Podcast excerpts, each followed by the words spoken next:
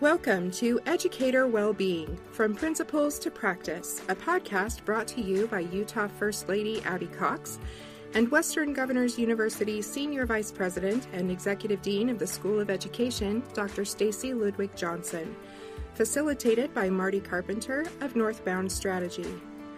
This limited series focuses on supporting teachers nationwide by providing strategies and resources to help educators thrive.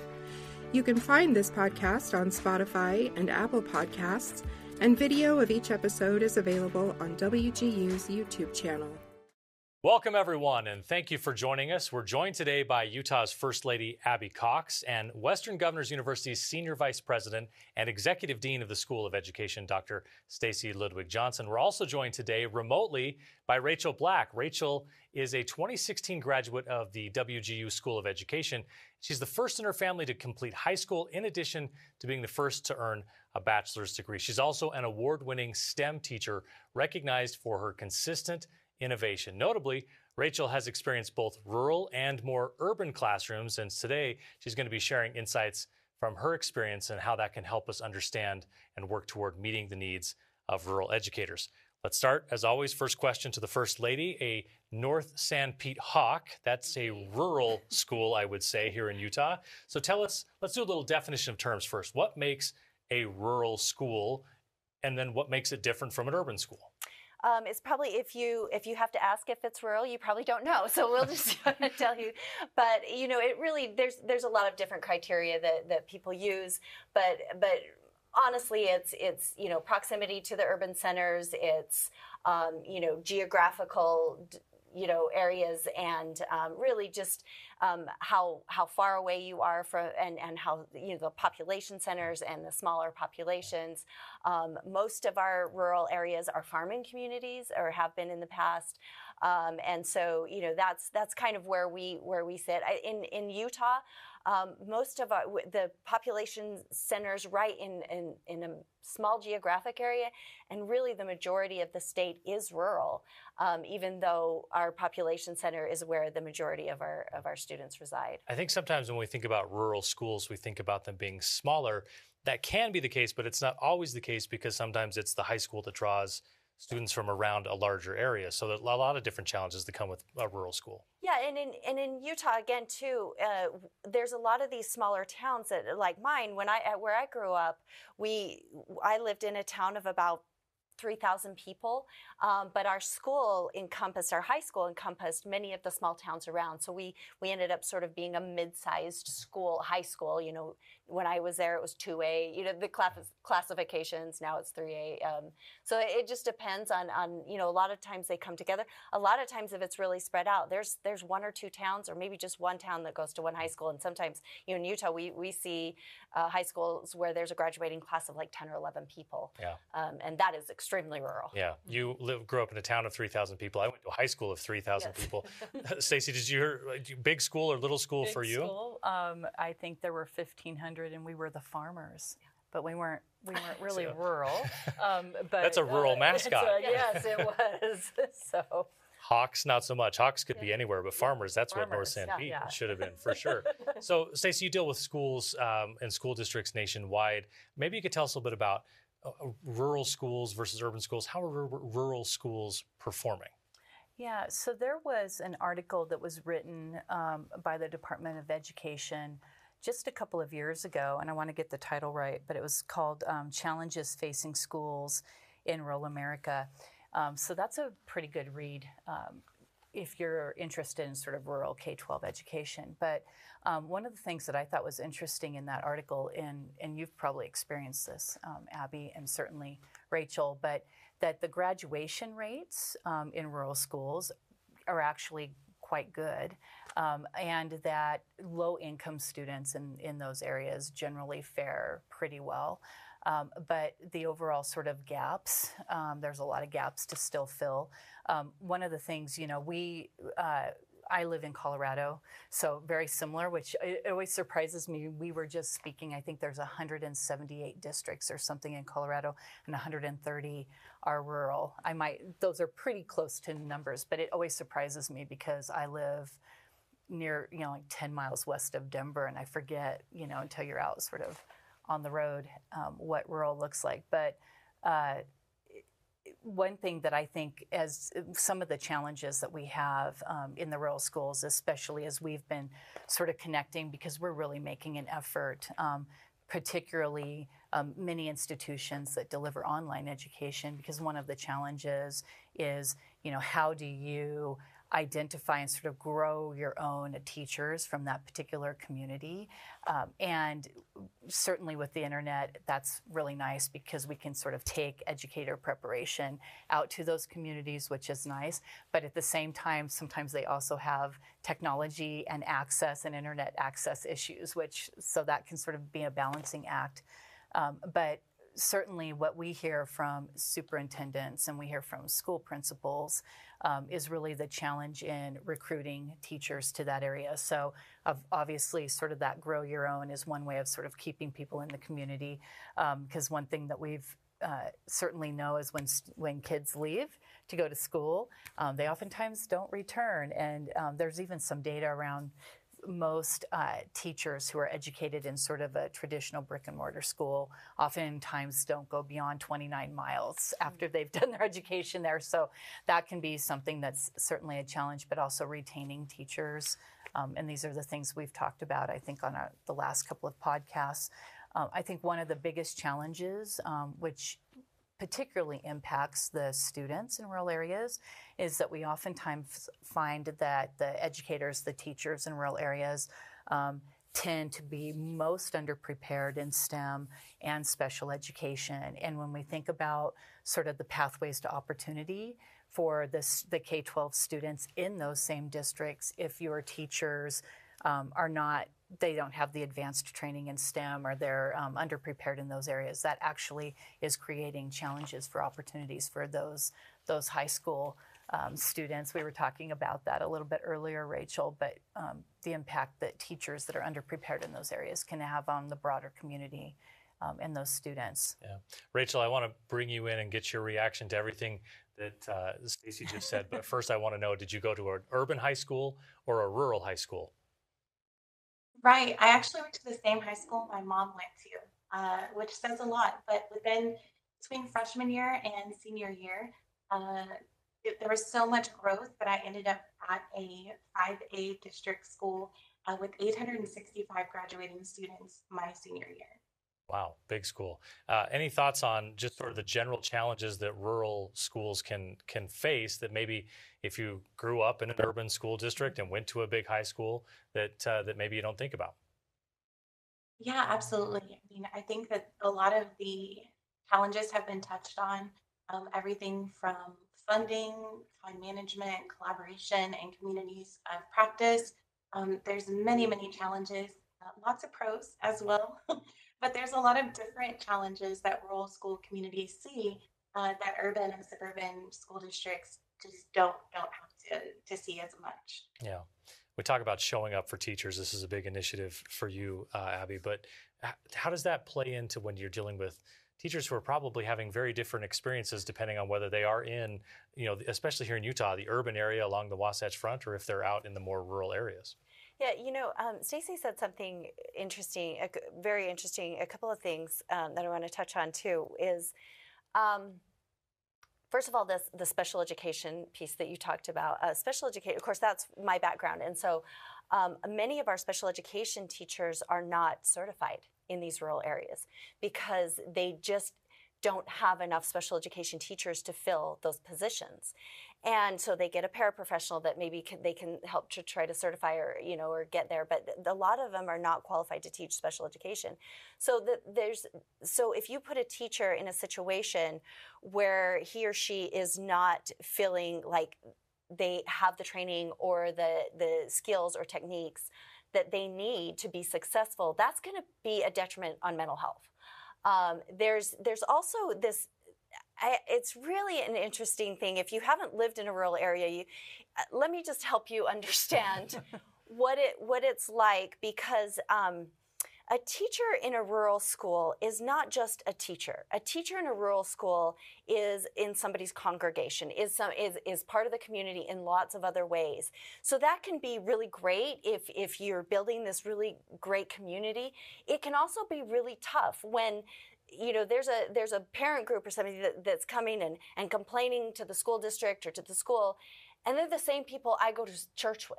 Mm-hmm. Right. You know, or they're the same people that I see at the grocery store. Mm-hmm. Um, this teacher, you know, for her or his mental health, um, you're going to need a really supportive community around you. And that includes making sure that you have the skills and techniques in your job, it, it, that you have the, the skills to have a really tough conversation with a parent, to help them understand your point of view and, and what you're trying to accomplish with their child. You know, uh, building those partnerships with somebody that, you know, you grew up with. Uh, maybe since I mean, my husband, who's the governor, he you know, we go back home and I mean, they know him since he's been in diapers. So they, you know, it's. they're not impressed. They're not impressed. uh, never a prop in your own country. So, right. like, they, so there's this this added um, sort of pressure, but also the opportunity to have a really unique community around you um, if it's if it's done well and if and if you understand it uh, and, and the ways and the way it works. But it's incumbent upon all, us as educators, as educator advocates, to make sure that those teachers have the skills that they need to be able to be successful. That they understand that they're not only are they participating in the community at large, but they need to understand how to participate in a community within their school in order to elevate mental health and to feel supported, to feel like they all are together on a common purpose. There, uh, uh, to the points being made, these these kids um, in rural school district come come they come with some really unique set of challenges. Uh, you know, there's a, we were talking earlier about some of the the worst um, hit areas are our, are, are rural areas for drug and opioid issues, for fentanyl issues. I mean, we think about that on the streets of our most urban yeah. places, but but really, I mean, some of those those companies are really targeting places, eh, you know, specifically in Utah, there's places where, in my area is one of those that I grew up in, where um, you see uh, mining towns or, or places like that that were hit by these opioids or and now you know fentanyl is coming in. And so you're coming with you know kids that have had parents that are incarcerated kids that have you know that are being raised by grandparents um, and grandparents need that support. So it's a whole set of challenges that we need to make sure we're addressing so that our teachers have the benefit of of moving this work forward in the best possible ways. Yeah Stacy, tell us a little bit about how. I mean, what, what, you're describing there is like there's some really good things I'm hearing about growing up in a rural district. Yeah. There's a sense of community. There's a closeness with a teacher. A teacher can be not just someone who like in your mind only exists in the school, but you see uh, him or her out in the community. But there are some drawbacks as well, just by being more removed from sort of where a lot of policies are usually made in education for a state. Yeah. So I'm wondering, like, as you've got something like the internet, right? And now we can mm-hmm. have online education. Are there ways you can take things that were previously inaccessible for rural students and make them accessible because of the technological advances? I, I think you can. I think what's interesting um, that I hadn't really thought about until we sort of started talking today is is uh, sort of this. Uh, if you see more grandparents as an example that are raising raising these these kids because maybe there's more single parent families or whatnot. But then it becomes sort of incumbent on them to have the technology skills to use the technology to access the resources. So so what we like to think is, oh, we're solving so much of this by having online learning, but there's very real barriers to that access. And one thing that I was thinking about um, as Abby was talking about the rural communities, I grew up in 4-H and sort of more rural Colorado. But I, when I would visit my friends who were living on ranches or farms, like they would have to drive hours to go to school, which was shocking to me because I couldn't imagine getting on a bus at like five in the morning and riding a bus for an hour to go to school or or whatnot. And so there's like one of those, which is like the community um, being very familiar with you and maybe very close, and then maybe the flip of that, which is not having much of a community. So um, that's I, you know, when you think about what resources we have available and that can ongoing professional development for teachers, and I think one of the other things, my um, my aunt was a was a rural school teacher, but what she she had now this was a long time ago, but a very small school. She had to teach everyone from like first grade to 12th grade, but she played so many roles mm. in that school um, that uh, so I think there's there's resource challenges there too in terms of funding and um, you know that's like the internet doesn't solve it, technology doesn't solve it because there's also technology challenges. So yeah. We got a lot of great expertise yeah. on the panel, so I want to open this up to anyone and everyone who wants to jump in. But we talk a lot about mental health in this podcast and how to help teachers thrive. What's a piece of advice that you would want for um, your fellow educators or educators to understand about preserving their mental health related to this topic? I mean, I I guess for me, it's um, creating that community of of connection within your school, within your with your colleagues. Um, our our show up for for teachers conference this next year is going to be all about that. It's going to be thriving through connection. It's going to be making sure that we're making these great connections with our colleagues at, in the school so that we're creating a community that lifts each other up. I think teachers, especially I would say in the elementary age um, of teaching, I, I feel like they feel quite isolated and i mean teaching is kind of an isolated place because you you know away from your colleagues because you're in your classroom with your students. And and and so it's not like sort of an office experience where you're sort of collaborating all the time. So i think being intentional about creating that environment where where you feel a sense of, of belonging where you have a sense of community within within your school and that you're all moving in the same direction as far as um, we all have the same mission and vision for these students. We have the same mission and vision for how we interact as a community in the school and how we interact with the community at large. You know, how are we engaging with parents? How are we engaging positively? How are we making sure that, you know, as a superintendent and as a, as a principal, what are we doing to make sure that the community knows what we're doing in school so that you know when they hear something crazy on the news in another state and all of a sudden you have parents sort of accusing you of doing that particular thing in your school you know, what kind of outreach do you have? What kind of relationships do you already have in place with the community to say, come on in, um, come visit my classroom, come see what I'm doing. You know me. We go to church together. You yeah. know me. I've seen you at the grocery store 15 times. Like, we're good friends. Just come talk to me and I'll tell you what's going on in the school. So I'm not, so crazy things aren't happening.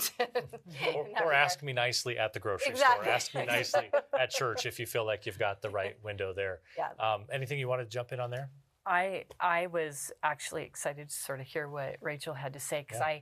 I I um, you know when we I, I, have sort of that whole standard answer of just uh, creating a sense of community and a, a sense of pra- community of practice in the school, but I think that's me from the outside looking in um, and how I think one one thing that we've heard from first year teachers is even just that first year experience and sort of getting connected with the culture of a school um, and your colleagues within the school and creating that sort of that sharing that sense of belonging um, and the ability to share those experiences is important. But I think, Rachael, it would be really interesting to hear what you have to say about that because for me, it's again, I'm always looking from the outside in um, and, and what your experience was like um, uh, and is continuing to be like, um, trying to tr- create that sense of connection. So.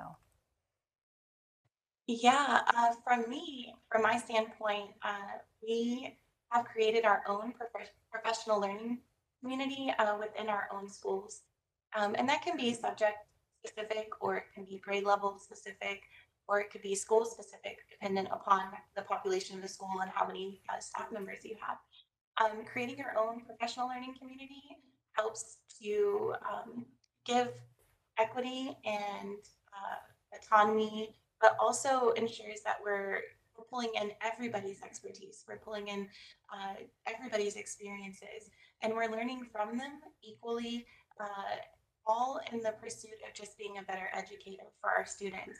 Um, and then we take those professional learning communities and we kind of elevate them into something called advisory teams. Um, advisory teams are where we bring in community members from our community, from communities outside of ours, um, and we ask them for their expertise. What do you want to see our students learn? Um, what do you need to see in future employees? Uh, what are some of the things that you're not seeing? What are some things, some gaps that we can we can make up uh, as educators? And I think having uh, that communication open between the community stakeholders and parent stakeholders and teachers and students all together uh, really is what creates that successful uh, pathway beyond high school or beyond K through 12. Uh, ensuring that we're able to bring back some of those students who go off to college, to brick and mortar colleges, or um, or bring people in that haven't been into those rural communities as well. Uh, those professional learning communities and advisory teams are really great resources just to ensure that everybody has a say.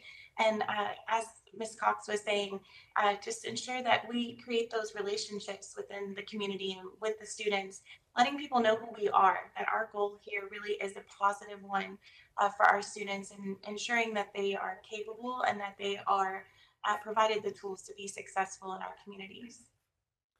Rachael, we've talked a little bit about like self-reflection kind of a, a little bit and how you look at uh, your relationship in the community as a teacher particularly in a rural rural school.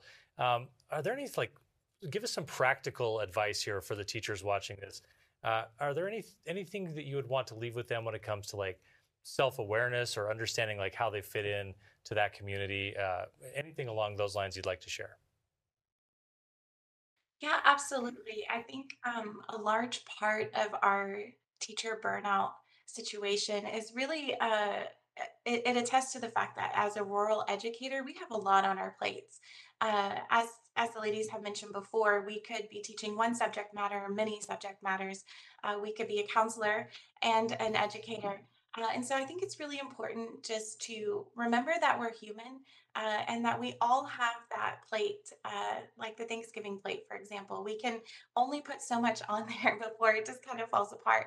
And so you want to make sure that you're taking time uh, to really just prioritize what is non negotiable, uh, what is negotiable, and what can be put off on the side for now. Um, take care of your own mental well wellness and uh, and ensure that you're still getting those tasks completed, uh, but in, in a way that works best for you. So we kind of go from stand up for teachers to teachers stand up for yourselves when you say negotiable, mm-hmm. non negotiable. Stacy, what else would you suggest when it comes to that self advocacy? Well, I, I, think I really love what Rachael was talking about, sort of creating that sense of that community and that connection and that ability to share that really heavy weight, to sort of share that in a way with the community or the advisory groups. Um, I think too that that ability to continue with the ongoing sort of professional development, which again, we get back to some access issues there.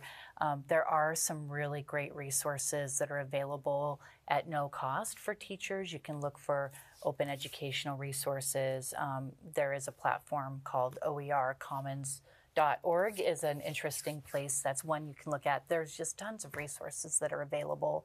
But I think having just the resources without the sort of uh, community to sort of connect and discuss and apply it to your daily teaching work, um, I think it, it's just it's not quite as good. So I think that that creating that sense of community is so important. So I loved hearing you you talk about that, Rachael, because that is it's another it's another thing that you add to your plate, but once you sort of foster those connections, hopefully that sort of like brings the community in to help you with the extra weight, I think, too. So, community is a word we keep hearing. So, um, no stranger to being engaged in the community. It's kind of your full time job at this point. Um, any any tips you want to give there on uh, helping our educators um, apply community engagement to their benefit? Yeah, you know, I, I was thinking about my experience as uh, growing up in a rural area and going to a rural school, and I will I will say, you know, the community is is everything. Um, you know, I was so grateful to be um, a part of a community and a part of a, a, small school where I could play basketball. I could be on the debate team. We could, you could be in the school musical. You could do all the things um, because that's, you know, those are the opportunities that are there. You, you know, my kids, they were Sterling scholars, and they were, you know, all these, you know, had all these opportunities to do things like that. Um, so I think I would also say um, appreciate your community as a rural teacher, um, appreciate the, the, the amazing opportunities that the, the kids have, but also uh, appreciate the fact that you can be a really powerful mentor for a child in your school, probably more so than a, than a giant school. I mean, that they know you they know they they have uh, interactions like i said outside of the school setting. You you you're probably the coach. You're probably the you know the the youth leader at church. You're probably you know uh, you uh, like rachel said you you wear many hats in the community.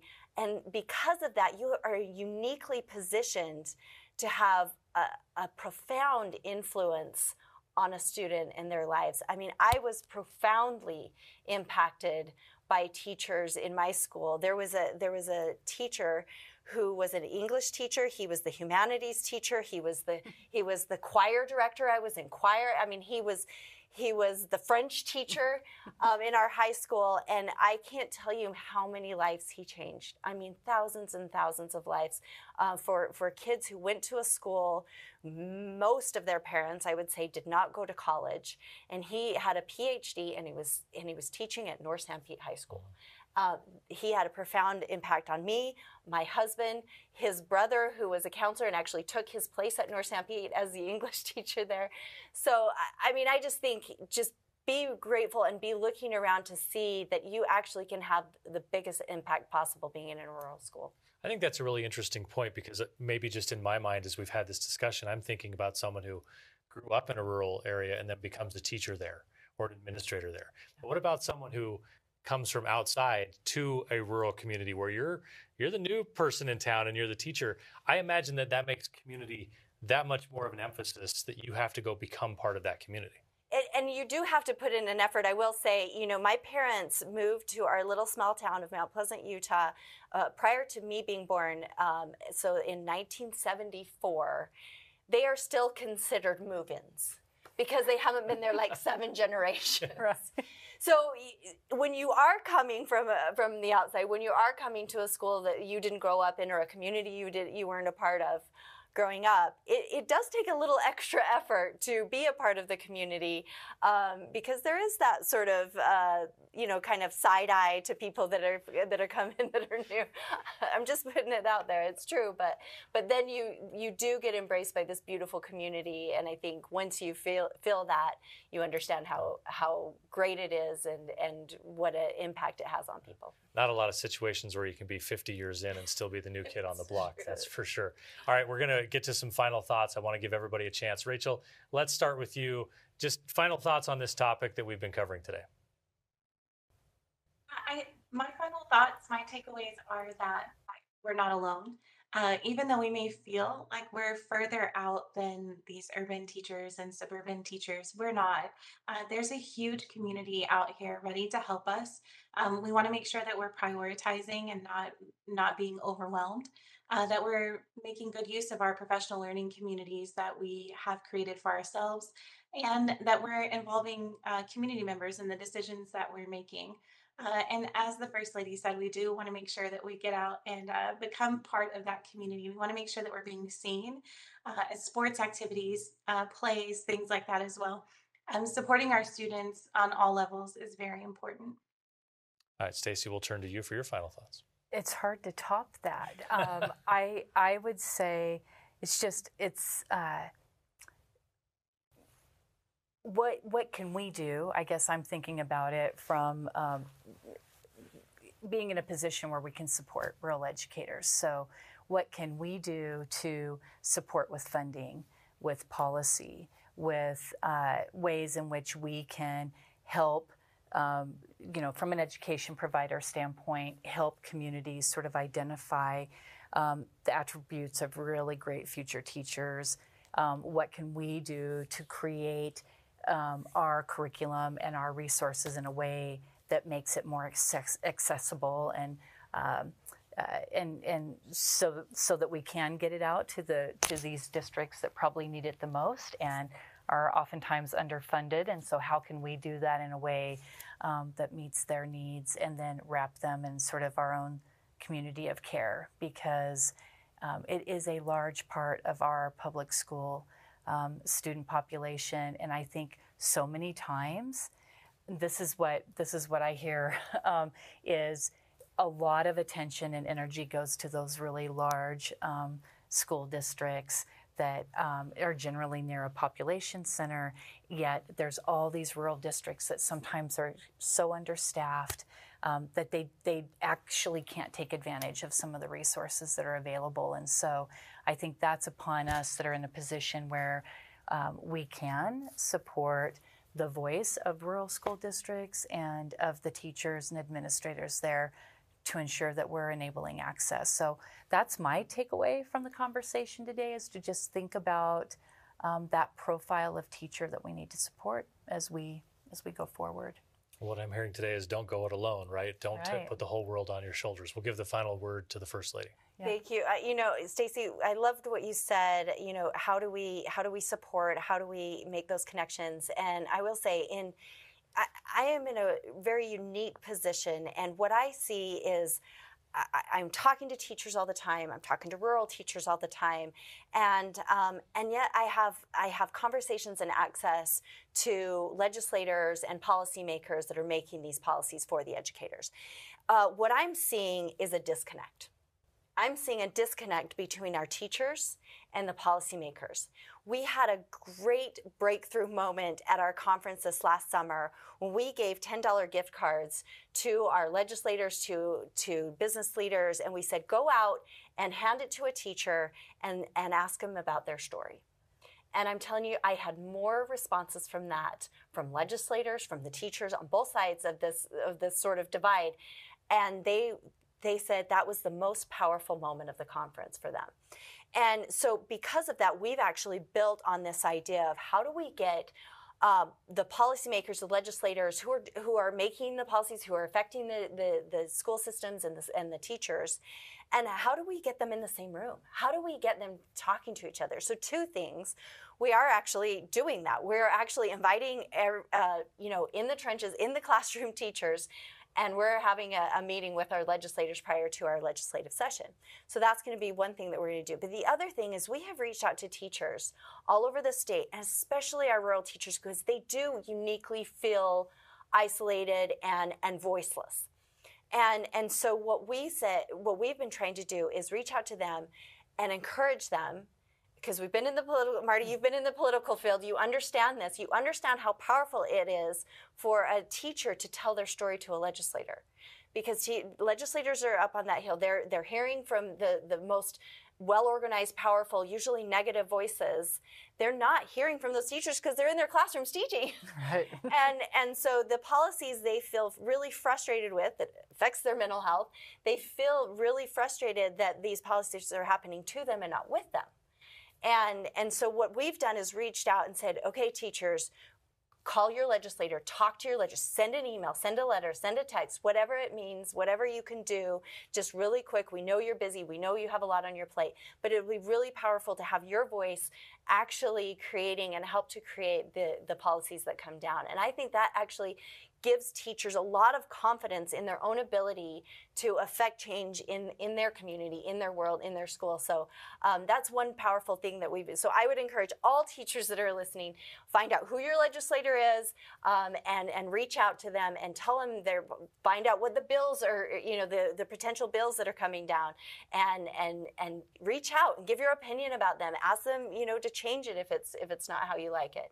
Uh, but that that would be my th- my advice to any teacher that's listening, so that the so that helps your mental health. I promise you're going to feel so much better once you help create policy that affects you. And I would just say, don't forget inflation. So those ten dollar gift cards may need to be fifteen this exactly. year to go. So keep keep donating. you know, the business world needs to keep donating. Absolutely, uh, Rachael First Lady Abby Cox and Dr. Stacey Ludwig Johnson, thanks so much for your time today. And thanks everyone for joining us. Today's podcast will be available to stream on demand at the WGU website, wgu.edu slash educator podcast. And we'll be adding these reflection questions and such from our discussion today uh, from each episode as downloadable PDFs soon. So uh, back to all three episodes. You can go back and take a look at those and use those a bit uh, as a journal. We encourage all of you as teachers to realize that you're not alone, you're seen, you're heard, and you're valued. We invite you to tune in next month when we talk about the importance of being seen, heard, and valued. Advice for classroom teachers. Thanks so much. Thanks for listening to Educator Wellbeing From Principles to Practice. This limited series is available on Spotify and Apple Podcasts, and video of each episode is available on WGU's YouTube channel. To learn more about the School of Education at Western Governors University, visit wgu.edu backslash School of Education. To learn about First Lady Abby Cox's Show Up initiative, visit showuputah.org.